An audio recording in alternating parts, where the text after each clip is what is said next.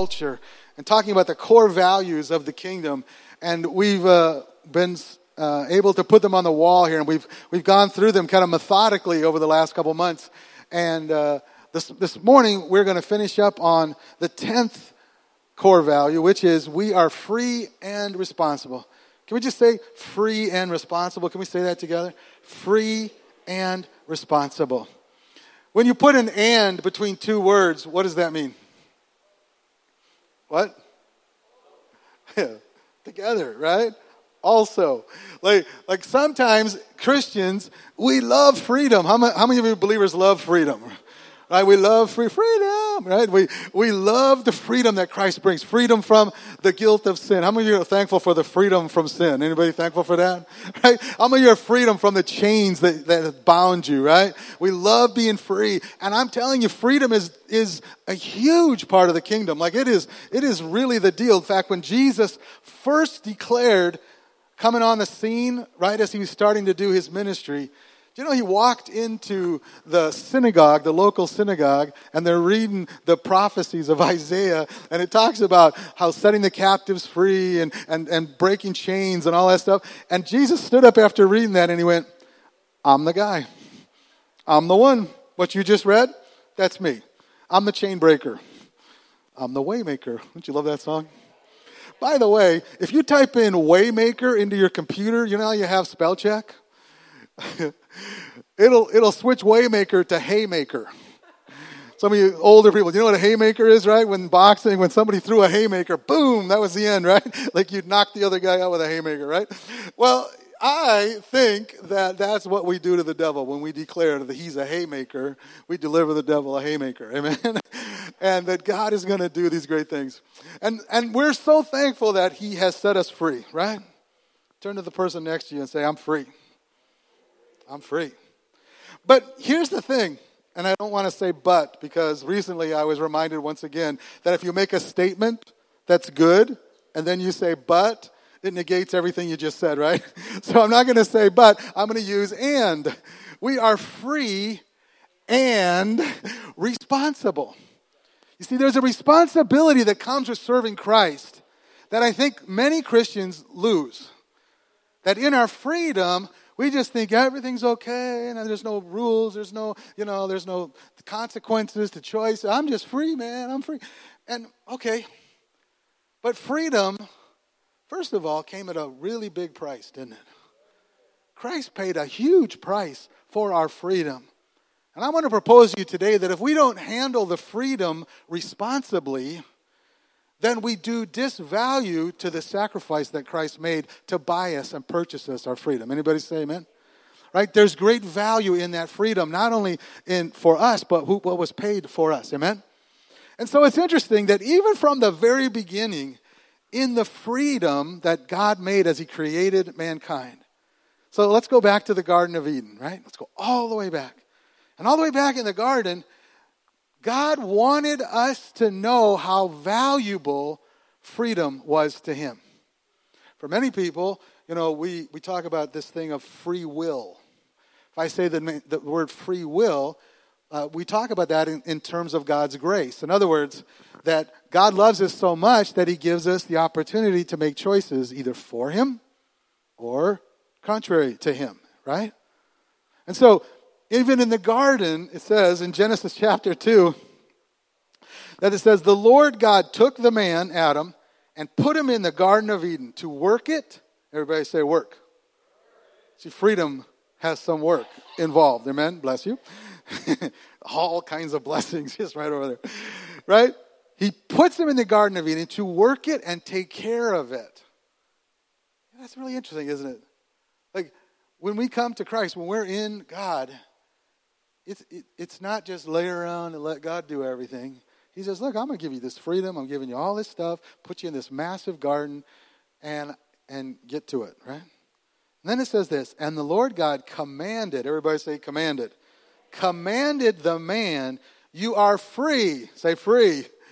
You are free to eat from any tree in the garden, but you must not eat from the tree of the knowledge of good and evil, for when you eat from it, you will certainly die.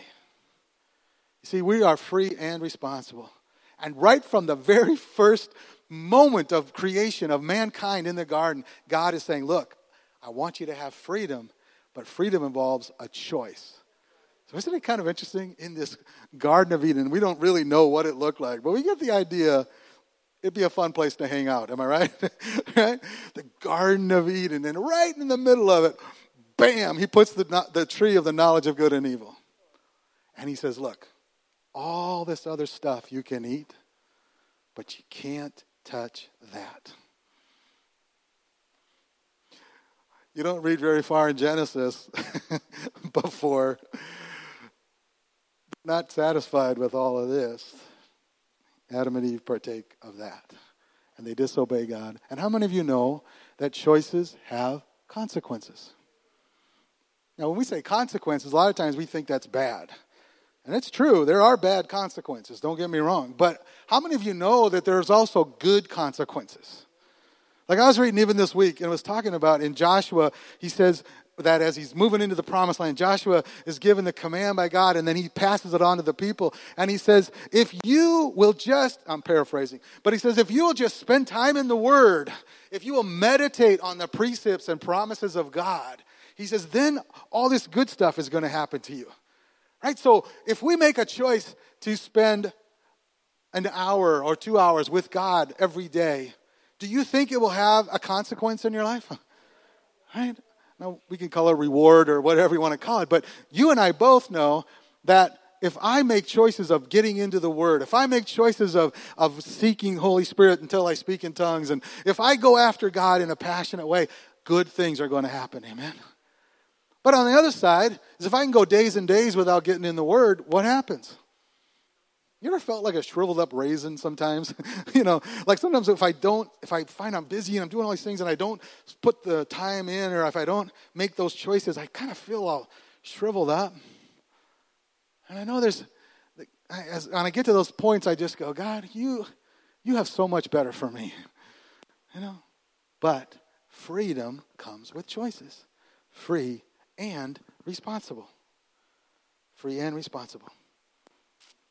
Secondly, I want to just say this that as people, sometimes parents, sometimes teachers, pastors, whatever, it is not our goal to remove sinful choices from people, but instead call them to freely love God and choose His righteousness. have you ever been, and I know we all come from diverse backgrounds, but have you ever been in a church that has a lot of religious do's and don'ts? Have you ever been in a situation where, like, if you don't wear the right clothes, if you don't say the right thing, like, in the church, we've had so much condemnation over things like divorce, you know? We've had so much condemnation and thing over, over choices that people make and different things. And here's the thing we've tried to regulate behavior by telling people what they should and should not do. When in reality, we should help people understand how loved they are and not try to, you know, like as parents, this is tough. How many, how many parents we have here? Okay, bunch of us, right? Don't you just want to sometimes step in and make the right choice for your kid? you know? Like, no, no, that's wrong. Do this, you know? But how many of you know that freedom has to be developed? And if I live externally, in other words, if I live by what I'm supposed to do, I will never develop this freedom in my own life between right and wrong, good and bad. And how many of you know, as we've grown older, some of us have got a couple years under our belt, we, uh, we've learned by making bad mistakes. Anybody have this experience, right? oh, yeah. I'll tell you, I'll just, I'm confession. All right, you ready? When I was in my early 20s, I thought it'd be cool to grow my hair out really long in the back and get a perm. Uh, and the consequences are I have pictures. This is true. and my kids saw one the other day and they're like, ooh, what is that? And you know what I said? Business in the front, party in the back. That's what that was. right? But looking back, on what I sometimes refer to as my ill spent youth. there are choices that I made that I would never make again because I realized in my freedom that was a poor choice to make, right? And I know many of you have choices like that, and we all have things we go, we just cringe almost when we think about certain things we've done. But how many of you know that freedom brings release from all that stuff? Right? But it also presents us with a choice right now is what am I going to do moving forward? You want to know one of the most frustrating things for a, for a leader in a church setting? Is when I watch people make the same dumb mistake over and over and over again. Amen. I look at them and I go, oh, come on. You were made for so much more than this. You know, come on. Once or twice, I get it, but come on. You're free and responsible. You, you have somewhere God wants to go with you, right? And I, I, and I, and I get frustrated. I don't stop loving them, but I, how many of you, like, even with our children or people around us, we look at their lives and we just have this heartbreaking thing of God has so much more for you than what you're experiencing. And, and He's just asking you to make some wise and good choices. We can't do it for Him, right? In John 14, 15, well, in 2 Corinthians 3.17, it says, where the Spirit of the Lord is, there is what? freedom. So he gives us this freedom. The Spirit of the Lord is. And then we have a responsibility to say, Jesus said to his disciples, loving me, Jesus says, empowers you to obey my commands. So there's this freedom, but it's a freedom to make good choices. Amen? And that's what we want to do. The third thing is this as God's children, servants, and friends, we are not, everybody say not, we are not free to do whatever we want. Rather, we moderate our freedom to protect our connection with Him and with one another. It's so vital, folks. Because sometimes in the church, we've seen it where uh, somebody's freedom begins to impose on somebody else's expression. like their expression ex- imposes on somebody else's ability to connect with God. give you a simple example. We have flags. I want you to use them. I want you to use them without whacking somebody else in the head. Right? like you have a freedom to worship, but at some point you have to moderate your freedom so that it doesn't impose on somebody else's ability to connect with God. You see how important that is? I was thinking about that this, this week. I'm driving down the road, and uh, Sydney, my daughter, is has passed driver's ed, and now she's driving, right? I know. Woo! Stay off the sidewalks, you know, the whole thing. Um, she's driving and she's doing great. And uh, I'm, but how many of you know that transition from driver to parent in the in the passenger seat is really not the funnest one I've ever had? And so she's driving, and and I had this weird thought, like at any moment. If she went to put on lipstick or did something, she could take that car and drive right into the other lane and have a head on collision with somebody else. I know, cheery thoughts, right? But I wasn't thinking about it in terms of death and that kind of thing. I was thinking how much trust there is in our driving system. Like when I take a left hand turn, I have to trust and believe that that other guy isn't going to come and ram me as I'm taking my turn. Like he has to, you know, wait for his light while I go on my light. But what if that other guy said, I'm free, man. I can just drive. I got my license. I can do whatever I want. You know, just the whole system is based on free and responsible, isn't it? Like I have a freedom to drive wherever I want, but I have to go by the rules. I have to stay in my lane. I have to only go when the light turns green. You know what I'm saying? And yet in life, sometimes, especially in Christian circles, and I will say this, it's not an accusatory finger, but it's one of reality. I think the more freedom that we have in the Pentecostal and charismatic circles, where everybody hears from God, we can all have prophetic words, we can all do this stuff. It raises the bar, not as much on, well, I think it raises it on the freedom, but it definitely raises the bar on responsibility. Right? So, another example.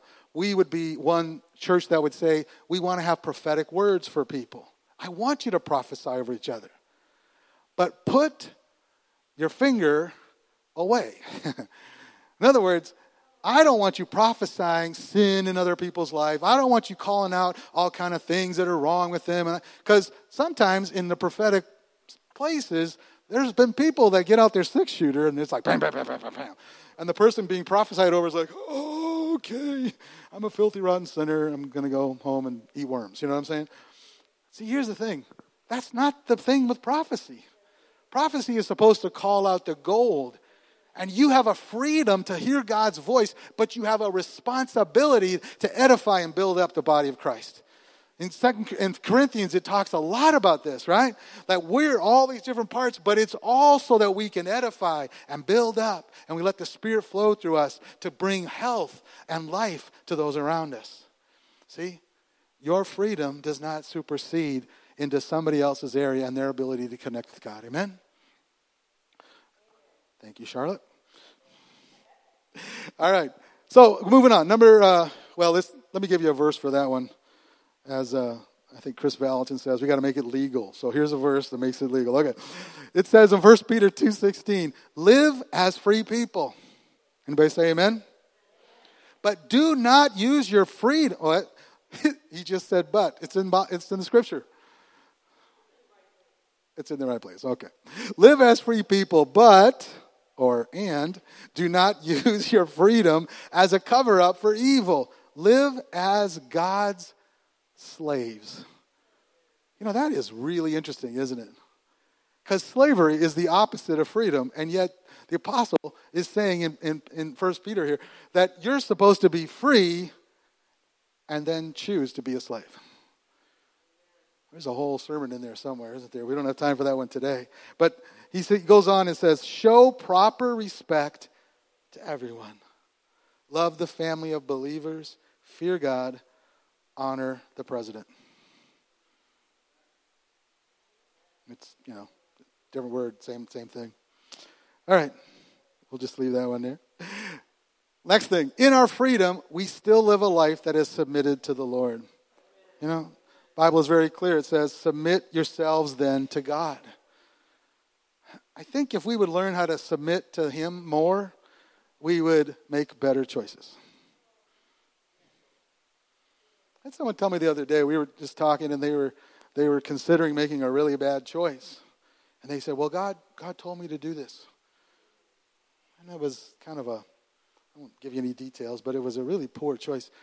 And I just kind of looked at him. I'm like, I know it's easy to say God told me to do this, but I'm not sure God tells us to do half the stuff we are doing when I think most of what we're doing, or a lot of what we're doing, is really our flesh. It's really my own desires, or I don't want to have conflict or conversations that are hard. I want to just take this easy thing and, and do this thing, right? See, I feel like if we submit to God more and more, He's going to bring more and more truth to our life and allow us.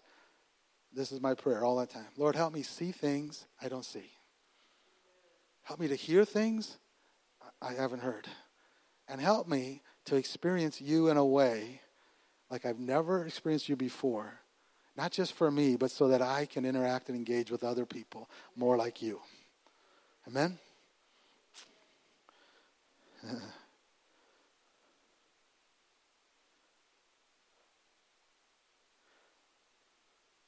I just go back. I want to do this.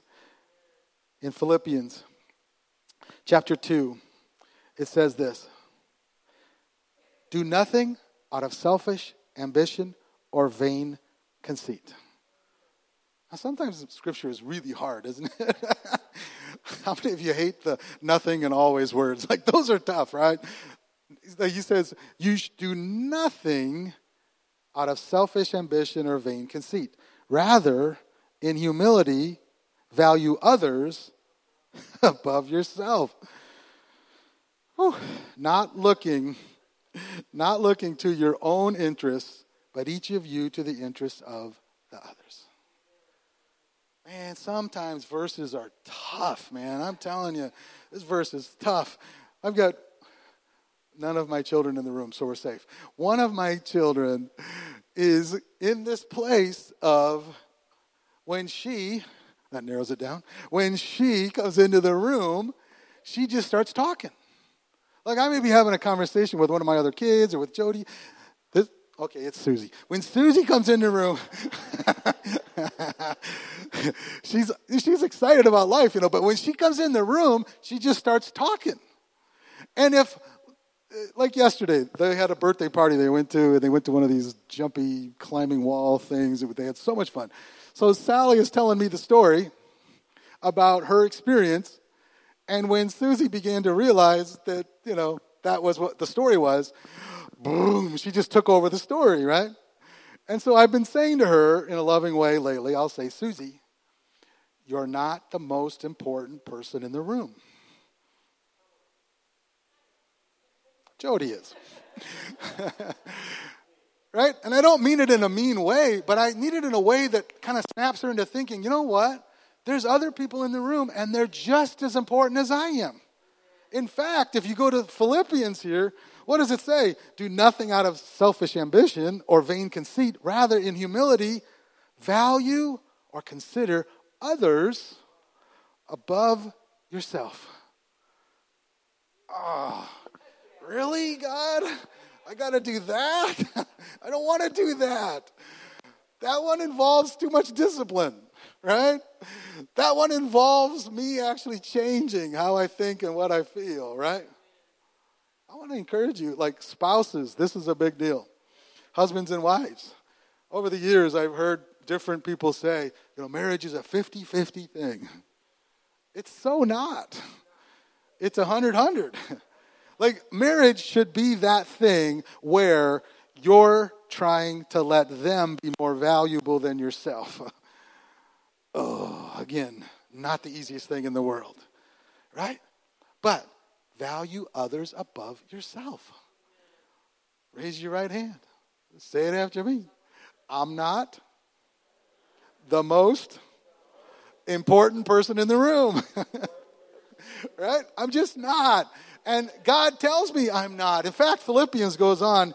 Uh, he, so, he goes on, he says, not looking to your own interests, but to each of you to be the interests of the others. Right? Goes on to say that in, in Christ Jesus, he says he didn't, he, he, he made himself a what? A servant. No reputation. Now, if anybody deserves to walk into the room and have everybody listen, it's Jesus. But he walks in the room and he says, Listen, I'm lower than you.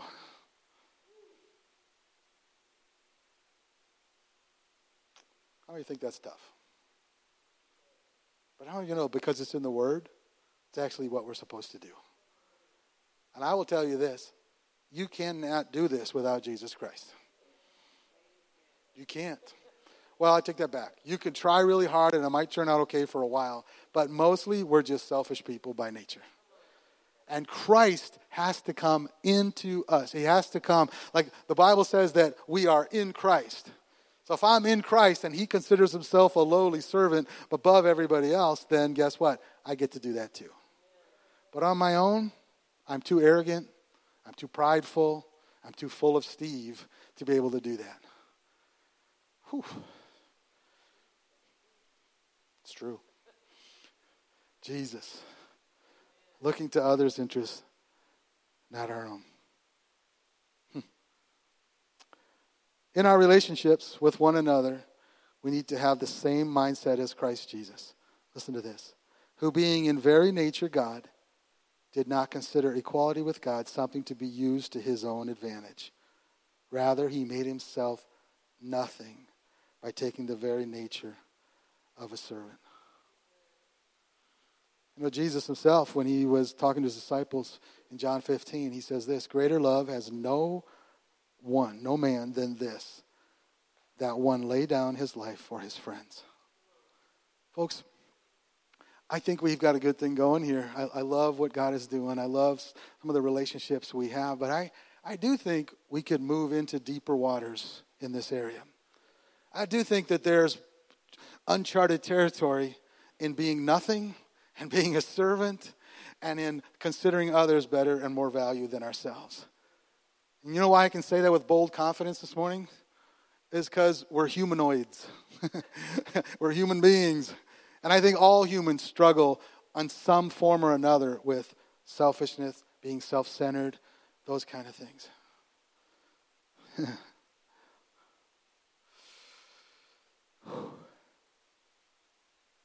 Christ centric versus self centric. Amen. So then, lastly, this morning, I believe that we are called to serve others, and in doing so, sometimes have to do things we do not feel like doing. Would you agree?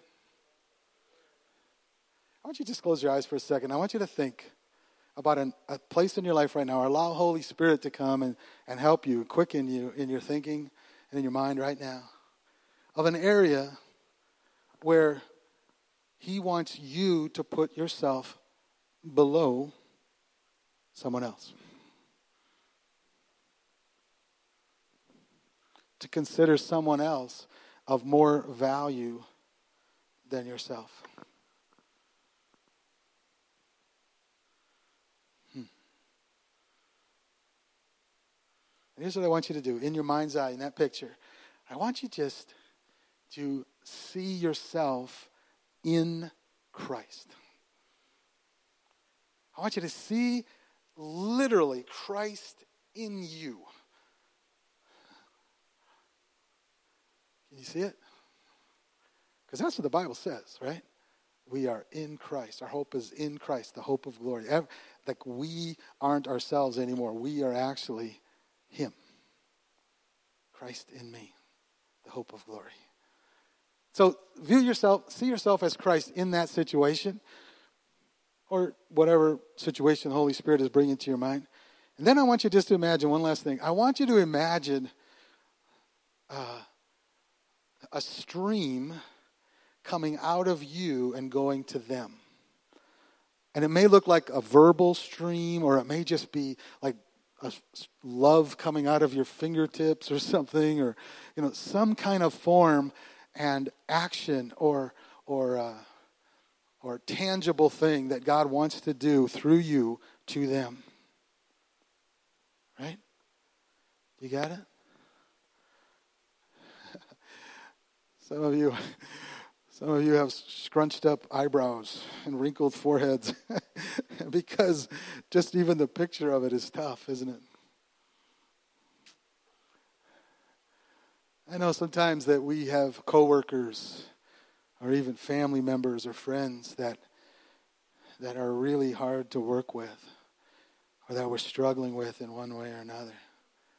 But I want to tell you that God wants to take your freedom and your responsibility and turn that situation around. Amen. Let me give you this one last verse. We read it earlier, but I want to read it again. 1 Peter 2 16 and 17. It says, Live as free people, do not use your freedom as a cover up for evil. Live as God's slaves. So I want you to stand with me this morning, if you would. And I want to, I just want to, I want to bless you, and I actually want us to bless each other. Uh, just let's be transparent. Let's be a little. Let's be a little honest. Today. The news, everybody's been talking about being transparent and all that stuff.